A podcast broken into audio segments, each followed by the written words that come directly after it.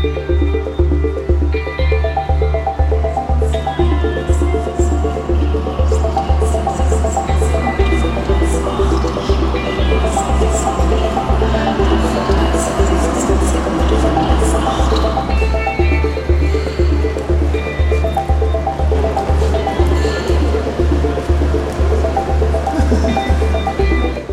Saluto a tutti i nostri ascoltatori e bentornati qui sul binario 1 per questa puntata numero 50, sempre qui su Radio Speranza in Blu. Puntata dal titolo Questioni di famiglia eh, diciamo, un viaggio eh, all'interno appunto della famiglia come istituzione, eh, come ridefinire il suo ruolo nell'era della globalizzazione, il, i suoi rapporti con le altre agenzie educative, in primis la scuola e quindi il mondo dell'istruzione e come la famiglia si pone di fronte alle sfide della storia e della società. Ad accompagnarci in questo viaggio anche oggi un ospite importante ed autorevole di cui lascio la presentazione a Corrado De Domicis, questa volta in collegamento. Ciao Corrado! Corrado. Ciao Giannicola, bentrovati a tutti i nostri ascoltatori e diamo subito il benvenuto alla professoressa Ilaria Filograzzo che appunto è docente di storia della pedagogia e letteratura per l'infanzia e l'adolescenza presso l'Università d'Annunzio di Pescara. Ben arrivata sul binario 1, professoressa. Benvenuta. Grazie, grazie molte per l'accoglienza. Noi abbiamo diciamo, già una collaborazione con la Caritas diocesana, abbiamo pensato di appunto ascoltare anche ecco, la sua prospettiva che è molto interessante sul tema eh, di questa cinquantesima eh, puntata del, di Binario 1. E allora cominciamo subito.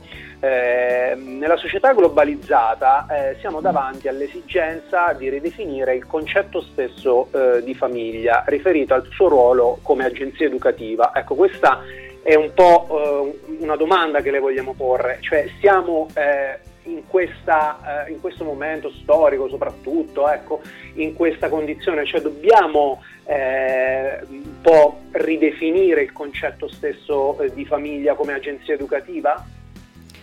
Ma allora io credo che sia importante oggi più che ridefinire il ruolo della famiglia ripensare il ruolo della famiglia e stimolare soprattutto l'acquisizione di consapevolezza da parte dei genitori e dei membri della famiglia. Eh, forse tra le, le, povertà educative più urgenti c'è proprio quella della competenza genitoriale, insomma della promozione delle competenze genitoriali. Eh, io credo che la famiglia sia ancora un'unità relazionale fondamentale per il tessuto sociale, per la crescita individuale ma anche per la crescita delle comunità. Eh, nelle famiglie, nello spazio della famiglia, per spazio naturalmente non intendo soltanto una realtà fisica, geometrica, ma uno spazio di relazioni eh, improntate alla reciprocità, quindi alla cura, all'interdipendenza. Ecco, nello spazio della famiglia mh, mm, il bambino sperimenta per la prima volta l'essere nel mondo, ma l'essere con gli altri anche. E, ehm, e, quindi è importante um, come dire, um, l'esperienza familiare dello spazio e la qualità dello spazio e della relazione in famiglia per consentire al bambino anche di mh, rapportarsi al mondo esterno, cioè il bambino attraverso la relazione con i genitori viene introdotto al mondo, costruisce un progetto di mondo, eh, una visione condivisa, ecco, mh, vive, sperimenta un mondo comune. Tuttavia la famiglia appunto è anche una porta, io credo molto nella dimensione proprio liminale della famiglia, è una porta, è una soglia che apre al mondo esterno, che consente di comunicare con il mondo esterno e quindi eh, questa, dal punto di vista pedagogico è molto importante la transizione che può avvenire tra l'interno, il privato, l'intimo della famiglia e il pubblico, ehm, l'esposto, no? tutto ciò che è visibile. Possiamo usare una metafora anatomica che la famiglia è un po' la pelle, cioè quello sì. proprio quella, quella, parte che ci fa toccare il mondo per la prima volta. Insomma. Sì, assolutamente. E, e quindi la prossimità, eh, direi mh, proprio la solidarietà che si vive in famiglia poi si estende al mondo esterno. La cura di cui si è oggetto, no? che si sperimenta nella prima infanzia, poi diventa la cura che noi applichiamo al mondo, mh, mm, la cura con la quale noi ci preoccupiamo del mondo e quindi io credo che il suo ruolo sia fondamentale. Certo, noi sappiamo che oggi il confine tra privato e pubblico, tra intimo, tra interno ed esterno, appunto intimo ed esposto, è un confine molto difficile, no? molto complesso.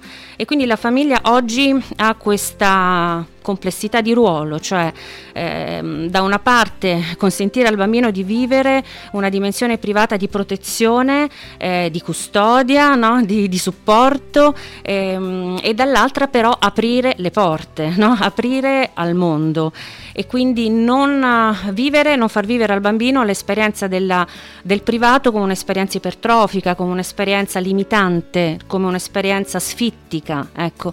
Eh, aprire le porte significa per la famiglia riuscire a costruire delle relazioni positive con il mondo esterno, delle alleanze educative. Non a caso oggi si parla di genitorialità diffusa, di genitorialità sociale e anche di genitorialità come bene comune, come bene sociale che deve essere preoccupazione di tutti, quindi i genitori si prendono cura dei figli di tutti, tutte le famiglie possono interagire e costruire spazi di ascolto reciproco e anche di crescita, di coevoluzione. E per fare questo è chiaro che anche eh, le comunità territoriali devono applicare lo stesso principio di cura e di ascolto nei confronti delle famiglie. Quindi prendersi cura e farsi carico, eh, però società, nella società in cui viviamo da tempo eh, troviamo appunto da, eh, un contesto adagiato spesso e volentieri su una cultura della delega che porta inevitabilmente alla de- deresponsabilizzazione. Questo lo osserviamo anche spesso nella latitanza in seno alle azioni dei genitori nell'accompagnamento scolastico e culturale dei figli. Eh, quali secondo lei le cause? Allora, qui ci sono tanti elementi di, di criticità che riguardano da una parte, ecco, eh, come dicevamo prima, se la famiglia vive lo spazio privato come uno spazio ehm, di insularità, possiamo dire, talvolta psicologica, affettiva, no? politica, il primo momento in cui la famiglia si espone all'esterno, che è quello in cui attraverso i figli mh, mm, si attivano dei rapporti con le istituzioni educative, spesso le famiglie si sentono esposte al giudizio, mh, mm, soprattutto perché in questo momento appunto ipercomplesso che stiamo vivendo eh, il disorientamento educativo è diffusissimo, riguarda gli adulti, i bambini, gli adolescenti, insomma riguarda tutte le generazioni senza distinzione. E quindi l'esposizione al giudizio spesso crea dei, dei blocchi, no? delle, delle, paure da parte dei genitori. Mm, d'altro canto da parte de, delle agenzie educative talvolta c'è un atteggiamento di chiusura, di sospetto, eh, c'è mancanza di tempo, spesso il colloquio con i genitori non è particolarmente, soprattutto nella scuola media, io direi dalla scuola media in poi, non è vissuto sempre, naturalmente non si può generalizzare, eh, come appunto un luogo di autentico confronto sull'interezza del bambino, dell'alunno. Ecco, c'è di più l'appiattimento sulla dimensione prestazionale, sulla dimensione del voto, del rendimento, no? convergente potremmo dire dell'apprendimento scolastico. Mm, sicuramente già nella scuola primaria e ancora di più nei servizi per l'infanzia, insomma tutto questo può avere delle declinazioni diverse. Certo ci si educa anche come genitori alla relazione con le istituzioni educative, per questo è importantissimo quello che è stato scritto recentemente anche negli orientamenti, nei nuovi orientamenti pubblicati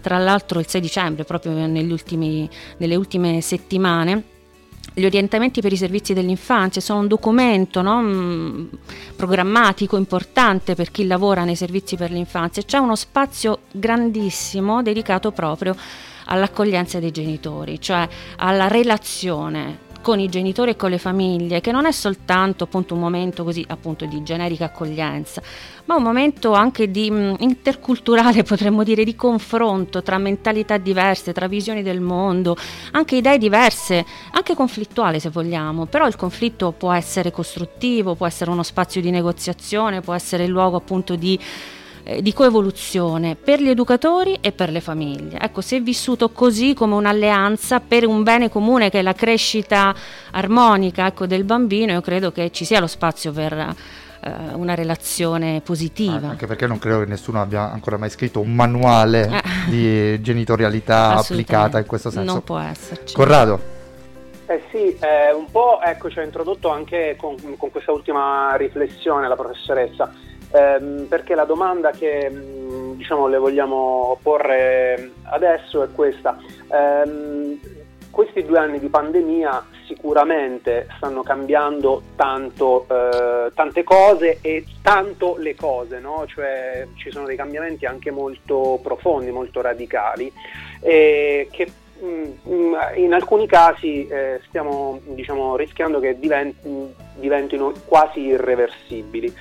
Allora, eh, volendo sottolineare un aspetto eh, rispetto alla cura dell'infanzia, e, e qual è quell'elemento che magari stiamo mh, mm, rischiando, che stiamo perdendo e quale la modalità per provare invece a recuperarla? È proprio questa eh, diciamo, responsabilità della comunità educante, diciamo così, eh, con, nel coinvolgimento eh, dei genitori, ecco, quello che ci stava accennando o c'è anche qualcos'altro? Ma è una domanda impegnativa.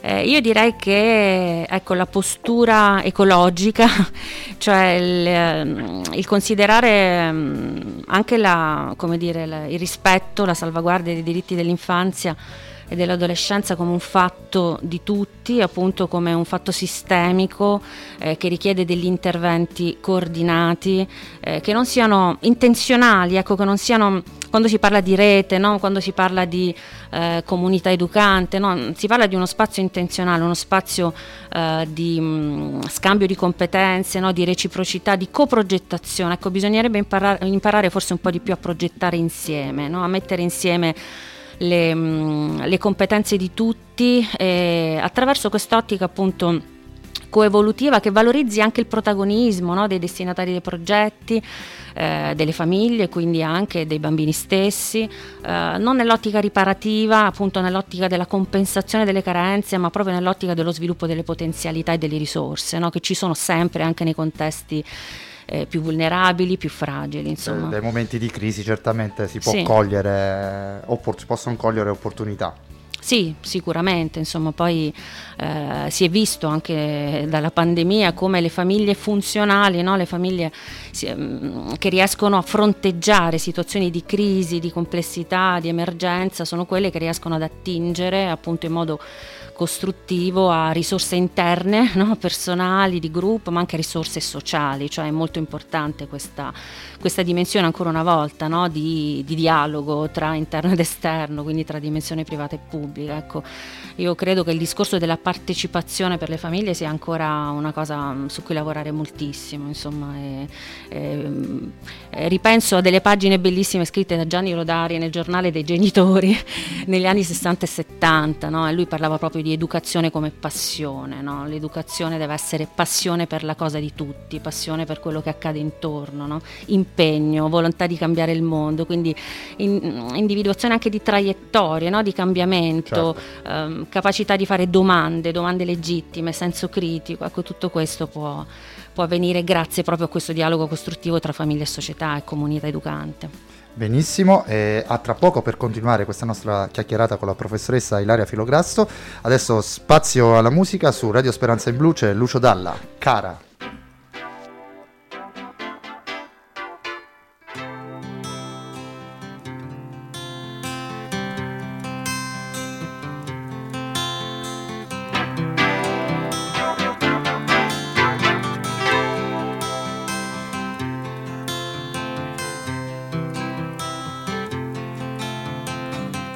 Cosa ho davanti, non riesco più a parlare.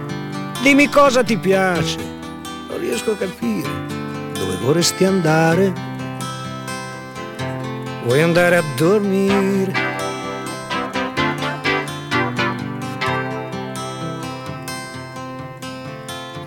Quanti capelli che hai, non si riesce a contare.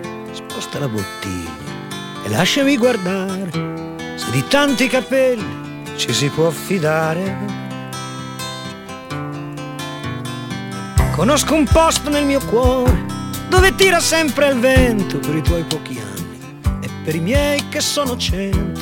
Non c'è niente da capire, basta sedersi ad ascoltare. Perché ho scritto una canzone per ogni pentimento e devo stare attento a non cadere nel vino finir dentro i tuoi occhi se mi vieni più vicino.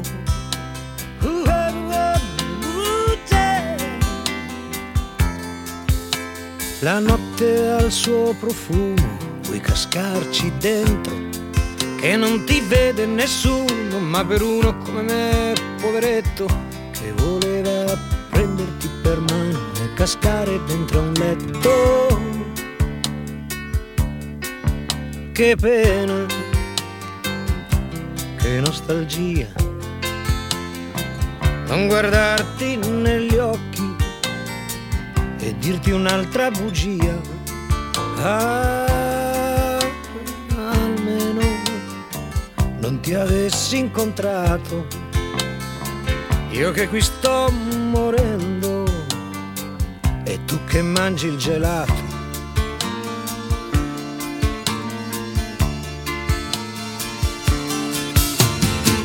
Tu corri dietro il vento e sembri una farfalla e con quanto sentimento ti blocchi e guardi la mia spalla. Se hai paura andar lontano, puoi volarmi nella mano.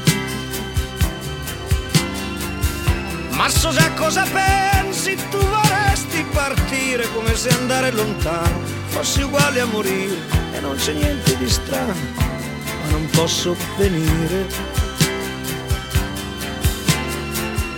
Così come una farfalla ti sei alzata per scappare, ma ricorda che a quel muro ti avrei potuta anchiodare se non fossi uscito fuori per provare anch'io a volare. E la notte cominciava a gelare la mia pelle, una notte madre che cercava di contare le sue stelle. Io lì sotto ero uno spunto e ho detto olè, sono perduto.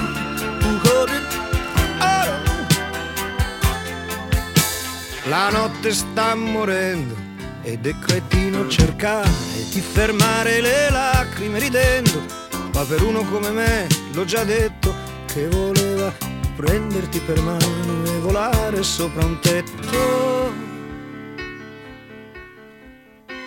Lontano si ferma un treno, ma che bella mattina, il cielo è sereno. Eccoci qui di nuovo in studio dopo questo capolavoro di Lucio Dalla per, la puntata, per continuare la nostra puntata numero 50 dal titolo Questioni di famiglia con la professoressa Ilaria Filograsso, eh, docente di storia della, della, pedagogia all'Università d'Annunzio di Chieti. E allora, Corrado, diciamo alla professoressa, adesso è il momento della rubrica Pensavo peggio con il nostro Peppino Terrenzio, Peppino. inviato dai nostri C'è servizi. Peppino? C'è Peppino? Ascoltiamo cosa ha da dirci, lui raccoglie un po' le impressioni. Ciao Peppino! Eccolo. Un caro saluto a Gianni Cola e Corrado. Ciao Peppino. Il tema di questa Ciao. settimana è un tema importante e delicato. La famiglia come agenzia educativa, il ruolo dei genitori nell'istruzione e nell'educazione dei propri figli. Ne abbiamo parlato con i volontari della cittadella. Ne è uscito fuori che oggi l'iperprotezionismo verso i figli porta a un latente antagonismo con gli insegnanti da parte dei genitori. Qualcuno ha detto che ci vuole più rispetto per la scuola, tornare a una scuola come era prima, i genitori molto più collaborativi e la scuola deve riappropriarsi del ruolo di educatori dei nostri figli. Ma noi siamo figli del nostro tempo e come dice Galimberti, uno dei mali della scuola di oggi sono le riunioni delle mamme fuori dalla scuola e le malefiche chat di Whatsapp. E come dico sempre, nonostante tutto, pensavo peggio. Peppino hai proprio un punto delicatissimo questo, eh, attenzione. Allora, la- il nostro Peppino ci riporta alla Vox Populi del nostro microcosmo, quella fatta dai volontari e dei nostri accolti all'interno dei servizi, in questo caso dalla cittadella dell'accoglienza eh, di Via Lento. Eh, io, a me, così, ascoltando Peppino, mi sono venuti in mente almeno due spunti, ehm, quindi altrettante domande che vorrei porle. Esiste un rischio opposto allo scenario di cui abbiamo parlato prima, eh, ovvero che ci siano situazioni in cui le famiglie non riconoscano l'autorità scolastica e si sostituiscono ad essa. La seconda, cosa ne pensa di questo sistema di chat delle mamme? Scelga lei in quale ordine rispondere. Ma non lo so, allora mm, rispetto alle chat, ehm, le chat insomma sono- possono essere uno strumento utile per eh, trasmettere informazioni Però tra genitori, quando si spesso trasforma in un metalinguaggio... talvolta eh, sì, si trasformano in, eh, insomma, in spazi surreali anche di, di rivendicazione, di accuse, di, mm, e anche di giudizio, di commento direi sull'operato degli insegnanti, no? E questo probabilmente è l'aspetto più critico, no? perché che ci riporta alla prima domanda. Ci riporta alla prima domanda, cioè come se appunto si squalificasse in qualche modo l'autorevolezza degli insegnanti o comunque si mettesse in come se tutti ci sentissimo in grado no, di poter giudicare le, mm, le, coordinate di un lavoro che non è il nostro, insomma, e la qualità di, di, un lavoro che non è il nostro. Insomma. Quindi, e un po', mi permetto di dire, sì. anche con la scusa di, eh, come dire, sapere qual è il bene dei figli. Ecco, no, eh, ah, sì. eh. L'operare per il... Eh, noi sappiamo che insomma per il bene dei figli si sono fatte le cose più turpi esatto. nella storia dell'educazione, insomma sappiamo dalle pagine di Alice Miller e da, da, dagli studi di Caterina Ruschi sulla pedagogia nera come eh, veramente no, le forme più subdole di manipolazione è per il tuo bene esatto dell'infanzia avvengano per il esatto. bene no, dei, dei bambini quindi Sappiamo bene che oggi anche si vivono, l'infanzia, no? vivono condizioni schizofreniche, cioè da una parte questa iperprotezione, dall'altra la super esposizione no? agli stimoli c'è questa mentalità del super bimbo, no? direbbe David Elkin, cioè una, una, mentalità della prestazione, una mentalità del, del successo, no? del successo che deve essere raggiunto a tutti i costi. E c'è il problema anche del, um, della frustrazione, no? dell'accettazione della tolleranza sì, della frustrazione. Non, non, si danno poi gli strumenti per affrontare l'eventuale fallimento. Eh. Sì, sì, ma perché è un fallimento che poi il genitore vive in prima persona, cioè come se fosse il fallimento del proprio progetto e soprattutto della propria proiezione sul figlio delle aspirazioni personali, probabilmente frustrate no? nel proprio percorso. Quindi è un complesso processo che caratterizza tanta educazione da sempre in realtà e, e oggi probabilmente vive appunto del, una dimensione ancora più, più parossistica.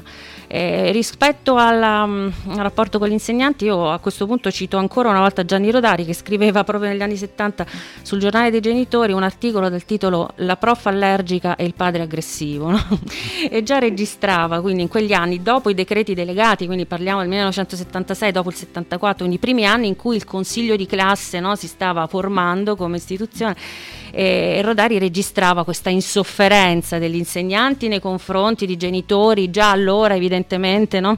esigenti eh, e dall'altra il padre aggressivo no? che non capendo e non riconoscendo autorevolezza o comunque eh, il profilo scientifico anche della professione docente, no? si permetteva di esprimere giudizi. Il consiglio di Rodari era saper ascoltare, imparare a parlare, eh, non cercare la vittoria, cioè non c'è una contrapposizione. Cioè il, il bene... consiglio rivolto a chi? Alla, a entrambi, a entrambi cioè, cioè... ai genitori e agli insegnanti, mettersi alla pari mm, e soprattutto condividere imparare a dialogare per condividere la stessa idea, la stessa, o comunque arrivare no, ad un punto di incontro rispetto all'idea di scuola, l'idea di educazione. Cioè noi spesso diamo per scontato di avere lo stesso modo di vedere le cose, no? ma anche parlando, no? quando si fanno i focus group anche nel, con, con, gli educatori nei servizi per l'infanzia, la stessa idea di bambino può avere mille declinazioni. No? differenti a seconda della propria esperienza, della propria formazione culturale, quindi insomma negozia- imparare a negoziare, a gestire i conflitti e a trovare dei punti di incontro, insomma è, questa dovrebbe essere l'indicazione la strada per maestra. tutti, la strada maestra. Sì. Benissimo, Bene. siamo arrivati. Vai Corrado, vai. Grazie allora alla professoressa Ilaria Filograzzo, docente di storia della pedagogia e letteratura per l'infanzia e l'adolescenza dell'Università d'Annunzio di Chieti Pescara per questa piacevole e molto interessante conversazione e alla prossima occasione, professoressa. Grazie, grazie a voi. Grazie di essere stata con noi qui a Binario 1. E lascio la conclusione per questa puntata al mio compagno di viaggio Gian Nicola D'Angelo e saluto tutti i nostri ascoltatori. Grazie Corrado. I genitori possono solo dare buoni consigli o metterli sulla giusta strada ma la formazione finale del carattere di una persona giace nelle sue stesse mani.